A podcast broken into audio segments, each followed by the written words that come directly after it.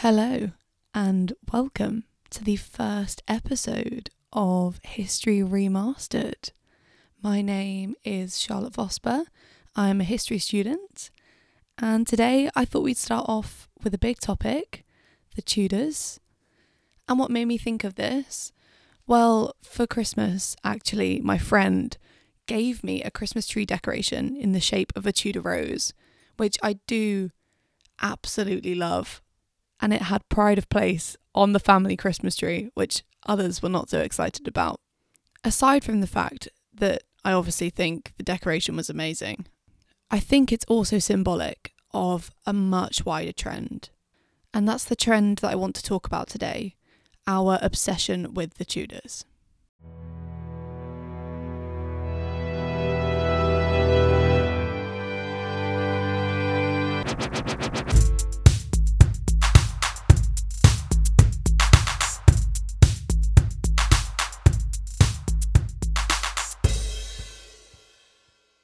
So, I want to start off with the idea that the Tudors are genuinely everywhere. I mean, they permeate our pop culture entirely, I think, at this point. Just before Christmas, we had the new Netflix miniseries, which was about Anne Boleyn, which was called Blood, Sex and Royalty at Hampton Court in the gift shop, you can buy actually bottles of beer with Henry VIII's face on them. Although I've never bought one, but I would love to still. And I think all of Henry VIII's wives, they all have their own Twitter profiles, as in, not obviously them, someone runs it as, you know, Catherine of Aragon, which is quite crazy. So I think it's fair to say that the Tudors, they do permeate our pop culture today. In fact, I think that trend is so much so that I often don't think we even realise we're consuming Tudor history when we are. It's become so commonplace in a way. For example, if I said to you, think of Henry VIII, you know, conjure an image kind of thing, you'd probably think of Henry VIII stood in a kind of boxy, strong stance, maybe hands on hips, quite square looking, maybe with a sort of hat on with a feather in it, maybe even. that might be pushing a bit far. And that stance, that pose, that comes from something. That comes from Hans Holbein the Younger's 1537 Whitehall mural. And the mural actually was lost in the 17th century. It burnt in a fire and yet, that image, that exact pose, that has continued through through time. We've continued to think of Henry VIII stood in that position. The archetype of Henry VIII that comes to mind when you say his name. And that's not accidental. Henry VIII wanted to promote that version of himself during his own reign because it made him look strong, it made him look powerful, but it's continued after that because that's how the Tudors have been remembered in history. And this argument comes from a historian called Tatiana String, who wrote about it in a book of essays which accompanied a conference called Tudorism, which happened in 2008. And she even noted that the logo for the conference was an outline of Henry VIII stood in that classic Holbein mural stance which is quite funny considering that's the very thing that she was drawing attention to. There's that programme on CBBC that quite a few people listening possibly have seen, or maybe even grown up watching. I was one of those. Horrible Histories. And the drawings which were on the programme, when Henry VIII pops up and says, the terrible Tudors, that's the image of Henry VIII that you see. That's the stance that that Henry VIII stands in. And I think that says something. Because when I ask you to conjure up an image of Henry VIII, and you're thinking of something like what's on the Horrible History programme, there's not necessarily a conscious awareness that it's come from something. It came from the 16th century mural. And we consume that history. We consume the history of it being lost in a fire, of it being reproduced, of people continuing to associate power and strength with Henry VIII we don't consciously consider that history when we think of the Tudors in popular culture a lot of the time.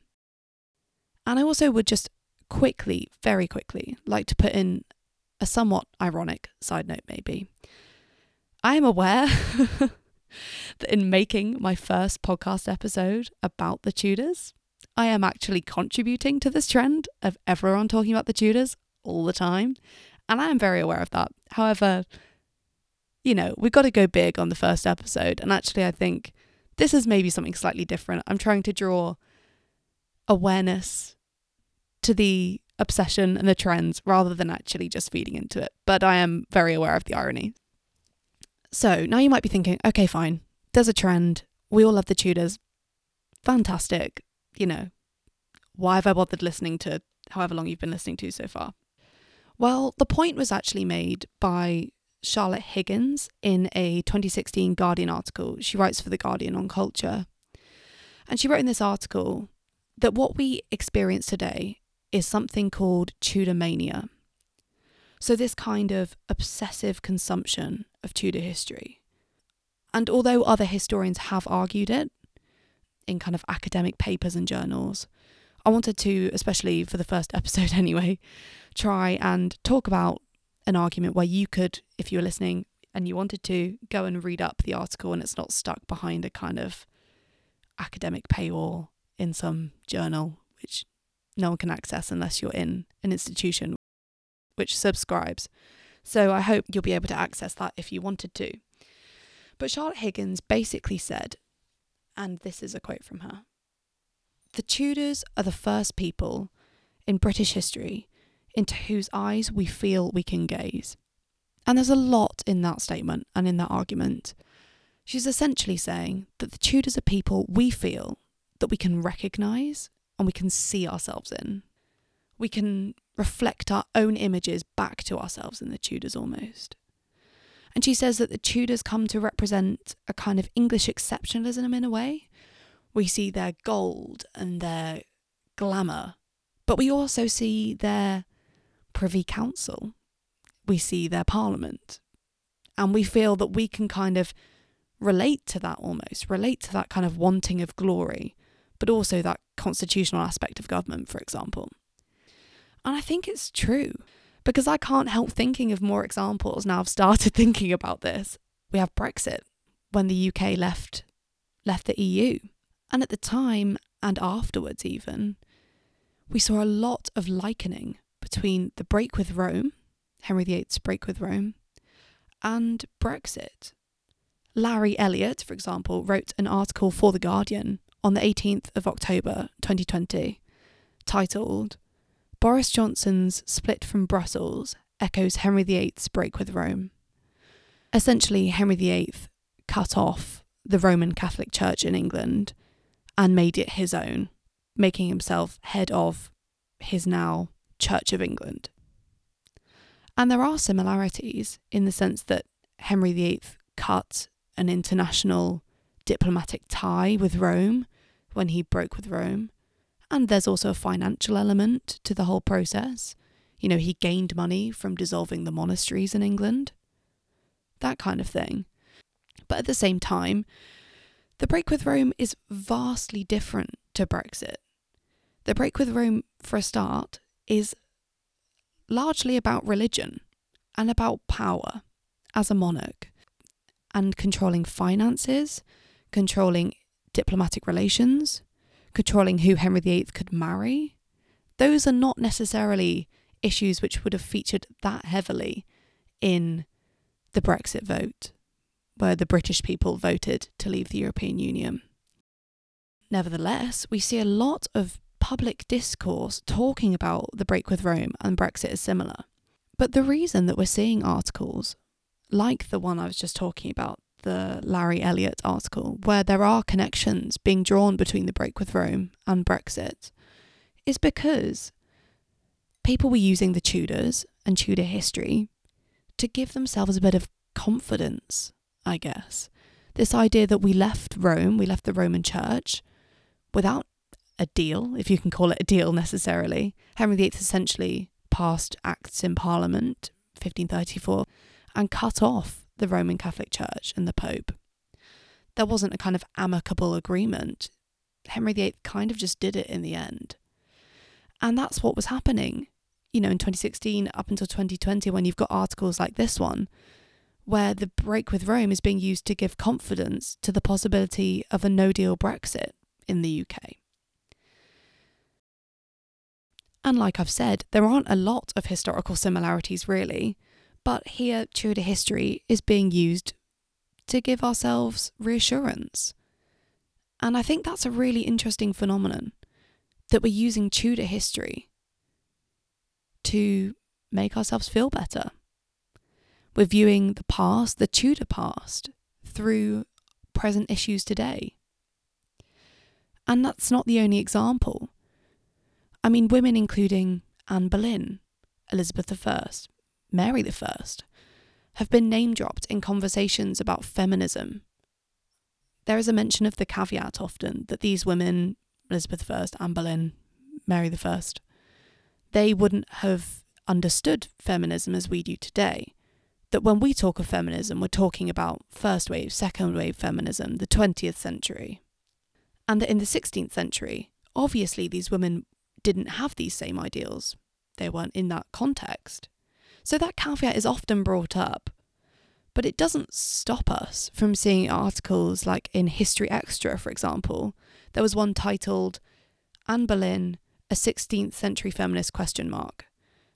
And it explored this idea that you can still talk about kind of feminist principles, recognizing the actions of Anne Boleyn as slightly feminist without maybe using the term.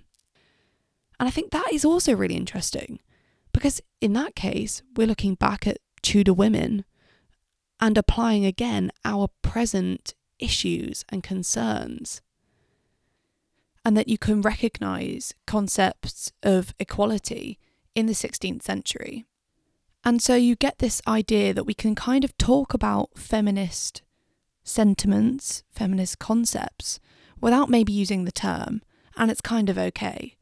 In the conclusion of the article, the author does actually put that they personally think it's legitimate to talk about Anne Boleyn as a feminist. And I think this partly comes from a wider change which happened in history as an academic subject, where you have the turn towards women's history, gender history, cultural history, that explodes in the second half of the 20th century. And so you do get this kind of looking for evidence of concepts which matter to us today. And obviously, it is incredibly important to write the history of women, to write the history of groups, individuals that have been marginalised in the past. But that doesn't mean that we can apply concepts like feminism that matter to women today to the women of the past, because we live in different contexts. And I think part of it does also come from being uncomfortable with celebrating our Tudor history in amongst that Tudor mania, when actually part of that Tudor history was a relationship between a king and a queen, for example, where they weren't equals, where the king had more power than the queen. And I think there is an uncomfortability with that concept, given our ideals of gender equality today.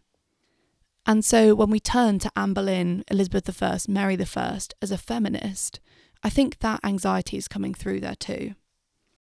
As in the case of Brexit and the break with Rome, we're applying a lens of the present time, of present values, to Tudor history. And is that really fair? There's definitely some ethical questions in that, I think. So I think essentially what I want to get across in this kind of first episode is that amongst the Tudor mania of today, you know, Henry VIII on beer bottles, my Christmas tree decoration, the Blood, Sex and Royalty Netflix show, whatever it is, that Tudor mania that Charlotte Higgins spoke about. And I'm sure you can, you're thinking of a hundred examples. I'm not, and it's annoying that I'm not mentioning them. We are often using our memory of the Tudors and Tudor history itself, I think, for our own gain. We're using Tudor history, in the examples I've spoken about, to provide a sense of security as we enter the unknown period of politics after Brexit. or talking about the feminist tendencies of Anne Boleyn and Elizabeth I. We're trying to liberate 16th century women in this effort of women's history, which has come about in the 20th century.